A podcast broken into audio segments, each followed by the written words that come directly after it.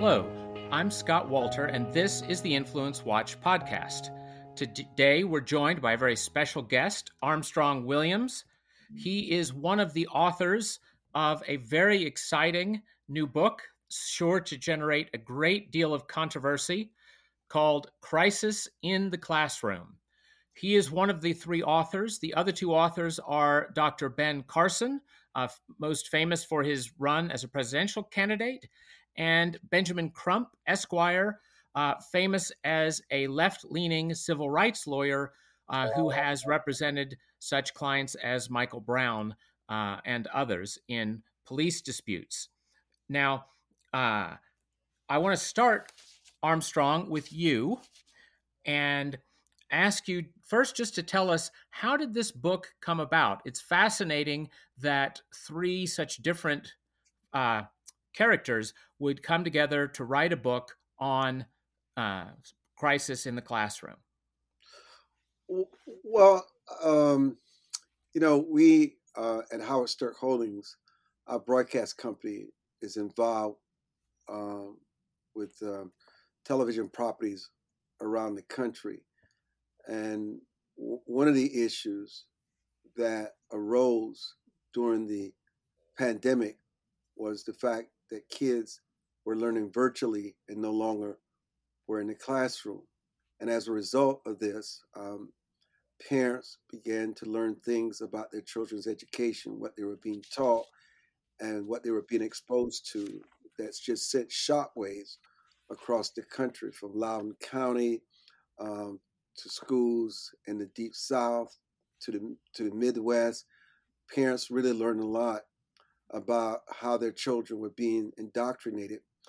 And so we started creating these um, town halls called Crisis in the Classroom, where parent we gave um, parents uh, and educators and, and students a, platform to fight back uh, against um, not emphasizing the, nece- the necessities of math, English, history, and science, and instead of this push for indoctrination of CRT, transgenderism, this political correctness, and and you couple that with the fact of the impact that many of these families did not have the best connections to broadband, and oftentimes they would be connected, disconnected virtually from the classroom, and the parents would have no idea that the kid's not even in the classroom until much later. Just just a, a nightmare, Scott. And so we started um, creating these platforms where parents began to speak out. And then we learned, particularly um, in the Baltimore school system, which is literally a stone's throw um, from Washington, D.C., how dismal the education was in Baltimore. So Baltimore sort of became the um, sounding board for the rest of the country. I mean, you had this, situation with ghost kids where the kids were not in class, hadn't been in class for two or three years, uh, and still the school was getting seventeen thousand dollars per pupil. Uh, and and once we started this investigation into how in the world can a kid get a passing grade or get a diploma and they never were in the classroom and how unethical and criminal behavior the fact that you could still benefit from the government largest and not even educating the kids. And so, uh, all this coupled with the fact that the GPA of the Baltimore City school system was a, like a 1.1.0 to 1.5. Just, it's just unprecedented. And, and so we um, got involved with a lawsuit against the Baltimore school system where nothing like this has ever passed the muster of the court system before, where we sued the Baltimore school city school system, saying that these kids, these parents have a right that their parent, that their kids get a quality education, and the fact that you're robbing them of the American dream, you're crippling them, um, you're robbing them of real self-esteem, self-worth, and real skills that navigate being able to provide themselves for themselves and their families. And so, the lawsuit was filed, and and my very good friend Ben Crump, who I've known for some time, uh, we know each other's families. And while we may have different political ideologies, we still care about issues. There are things that we believe that we can come on to come, together on. for the greater good. And so when this lawsuit was being filed, I've been mentioning to Attorney Crump, this is something that you should really be a part of. I mean, I know you represented George Floyd. Um, um, you've represented um, uh, Trayvon Martin, and you're involved in all these high-profile cases where it involved law enforcement, and you believe that um, blacks, um, black lives don't really matter. But what about education? If you were able to connect these dots and make sure that these kids were being educated in these public schools with quality teachers, quality resources, with broadband and teachers that really care until these instead of these kids just skating their way through school through the school system being graduated because you want to you don't want to fail them because if you fail them and they're no longer in your system it costs you um, you lose money as a result. And so finally when the lawsuit uh, was about to be filed he read enough on it and he studied this. He said you know what? This is just as important um, the maybe more important than I, the work that I do in terms of social justice because I have a my my wife is a school teacher and I have a daughter in the school system and she tells me of the horror stories of the school system and he said it may not be politically correct and and then one morning he woke up he had this this moral moment where he realized that that education is the next civil rights in this country and if he doesn't step up to the plate he would have failed an entire generation and so when he decided to join the lawsuit, and eventually the judge, uh, against all kind of pressure, moved that the lawsuit would go forward the first time in the history of the United States. And I'm certain that Attorney Crump's presence on this matter uh, uh, had a great impact. And so, because we were making such progress with Crisis in the Classroom, you know, Dr. Carson and I, I've uh, um, involved with this campaign I've been his business manager for a very long time.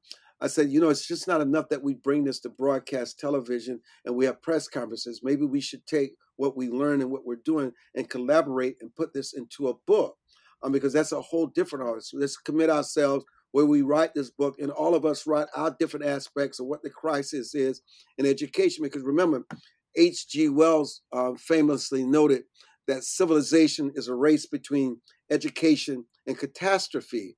And George Washington, in his first State of the Union address, underscored the nexus between education and constitutional governance, celebrating liberty and the rule of law. And he believed that knowledge is in every country the surest basis, not only of public happiness, of peace, of lowering crime, of building character, of building stability. Um, and, and it was one in which the measures of government received their impression so immediately from the sense of community as in ours, it is proportionally essential that kids are educated. This is from the founding fathers. And so when we made the argument, we decided, and believe it or not, Scott, we wrote this book in three weeks. This book was written in three weeks. Everybody made the sacrifice, made the dis- had the discipline. They realized it was so important, and it was published by Skyhorse Publishing. So this is how it, it really came about. Well, that's very exciting. And again, probably the most surprising thing is uh, that a uh, a prominent non-conservative like Ben Crump would be working alongside you and Ben Carson in this. Um, has that you know? It, I I know that it can be very dangerous for people on the left to dissent in any way from the standard left-wing consensus on any issue. So uh, how is Mr. Crump doing both between uh, being involved in that Baltimore lawsuit and being involved in this book project? You know, listen, character matters. And leadership is not black or white, it's not rich or poor. It requires courage. And, you know, you have this thing called positional leadership where people will listen to you because you're in a position of authority, whether you're the president, a general, or superintendent, uh, principal. But then there's this personal leadership where people follow you and believe in you because of your res- of respect, because you're willing to take up causes that most people are not willing to make the sacrifice to have the bow and arrows and the shots fired at them. And you know, and those are the kind of leaders that show real character uh, and show that it's not always about left and right, a Republican and Democrat. It's about what is best for our country in the long run because you know uh, one of the things that you, we realize is, is that education is in a free fall in this country, despite the climbing per pupil expenditures that we spend on it. And so each year, if you think about this, the collective IQ, our knowledge, leaders in the citizenry of, of, of this country, believe it or not, plunges to new depths of ignorance. Even members of Congress, um, think about this, are clueless about the three branches of government and the allocation of constitutional responsibilities.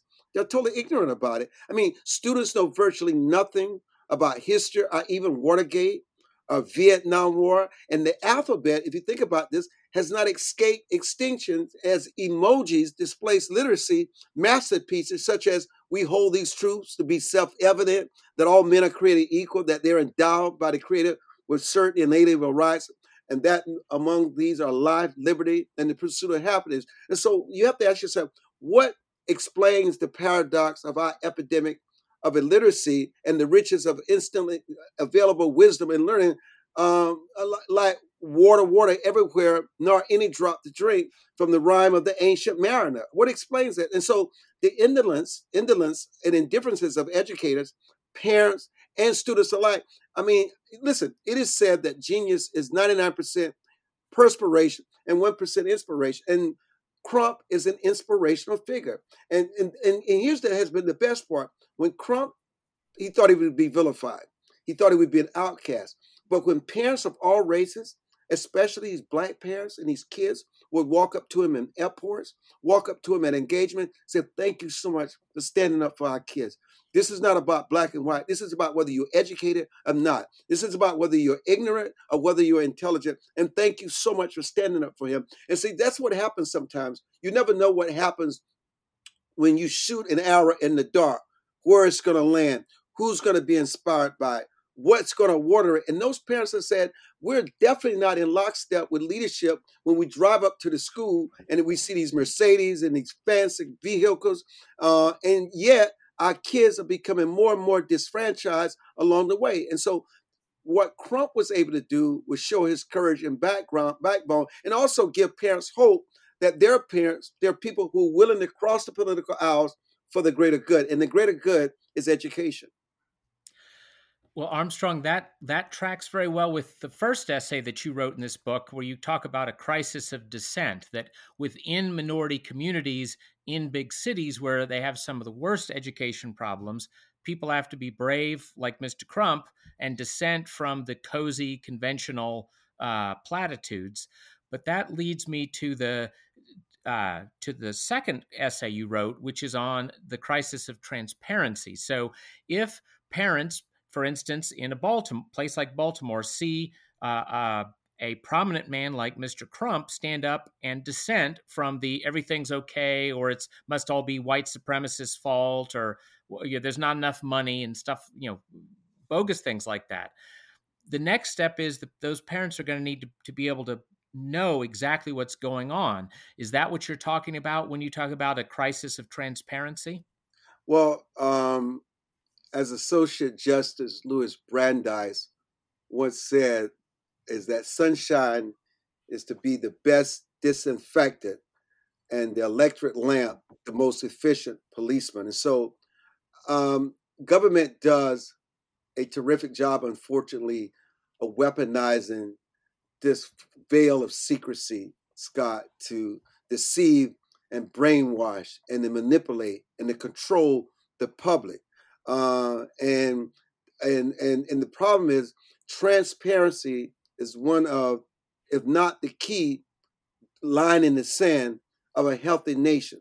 You know, when we were going through these lawsuits, especially in the court, um, these educators and these leaders would just bold-faced lie about what the situation was. When they asked about the ghost students, they asked about the GPA averages, and but yet the fact is, what happens when a lawsuit is allowed to go forward there's this thing we call discovery, where you can say anything when you're not under a court um, uh, instructions where you cannot go in and just lie to the judge um, because then you will be hit uh, with perjury. And so what happens is their rhetoric versus the real facts when we do discovery shows that it's very misleading. There have been lies, and, and, and the preponderance of evidence make the situation far worse than you can imagine. I remember this story in Baltimore where a teacher reported that she was instructed to manipulate test scores to graduate students. And when the and when this information was received, they conducted an urgent investigation investigation and upon discovering more evidence, just think about this, grade fixing. And they immediately notified the Baltimore school system. And they were informed that the Baltimore school system said they would investigate. How are you going to have the Fox, who is the perpetrator of the hen house, investigate themselves? And so we had this Freedom of Information Act, which we requested to get the study purporting to demonstrate that what they were saying was just unfounded. And after a lengthy battle, the Baltimore school system district ultimately issued the study. And the release study consisted of 12,000 pages. Think of this a black line, redacted material, which effectively covered the whole report. And so we had to file a lawsuit to get the unredacted report. And after a second lawsuit, the district ruled in favor of us, compelling them to release an unredacted copy of the cover of the cover. And what and, uh, and what was discovered was just unbelievable. And so, as government actors cause more problems, it is likely that people like us in the media, and the media does not always hold them accountable, we have to strive to expose these reprehensible activities by these administration officials in these schools who will confront a seemingly insurmountable onslaught of negative press and just spurious, spurious accusations. So we have to be the ones to hold them accountable because we know, and it's unfortunate, they will absolutely lie and mislead. Uh, I I'm with you, Armstrong. I'm with you. That's great. Well, let me let me get to another crisis that your book talks about, uh, and that is one that uh, Mr. Crump himself describes in an essay on the crisis of entrepreneurship. Um, people would not necessarily immediately think about the connection between entrepreneurship and education or why entrepreneurship is a is actually a really important thing in poor communities. Uh, can you help us understand that? Well, uh, listen, um, you've got to be able to communicate, and you learn to communicate by English, communicating with people, um, how to put, you learn how to negotiate. Um, um, there's just so many things, and you also learn basic math um, to make sure, uh, and numbers to make sure that you're not exploited. Because I mean, you, I mean, the prime example is a lot of these athletes that don't necessarily graduate from college, graduate from high school, and how four or five years after they're in their league, they're bankrupt because their agents and others just exploit them because the bottom line if you don't have an education people can exploit you and take advantage of you because you don't know if your money is being stolen you don't understand how taxes work you don't understand how investments work and so the problem is you're no more than a slave because you're totally controlled controlled by somebody who's educated and knows how to take money out of your bank account and you don't realize it's even being taken in the process. So a quality education is so important to make sure that what you work so hard to achieve that it's not exploited and stolen from you by somebody whose sole profession is to exploit your lack of knowledge, your lack of information, your lack of understanding to create wealth for themselves. That wraps part one of CRC President Scott Walter's interview with television host and author Armstrong Williams. Please join us next week for part two when CRC's research director and teacher union expert Mike Watson joins the show to discuss with Walter and Williams the role of the teachers' unions and where we go from here. If you liked this podcast, please do give it five stars wherever you get your podcast and definitely tune in next week.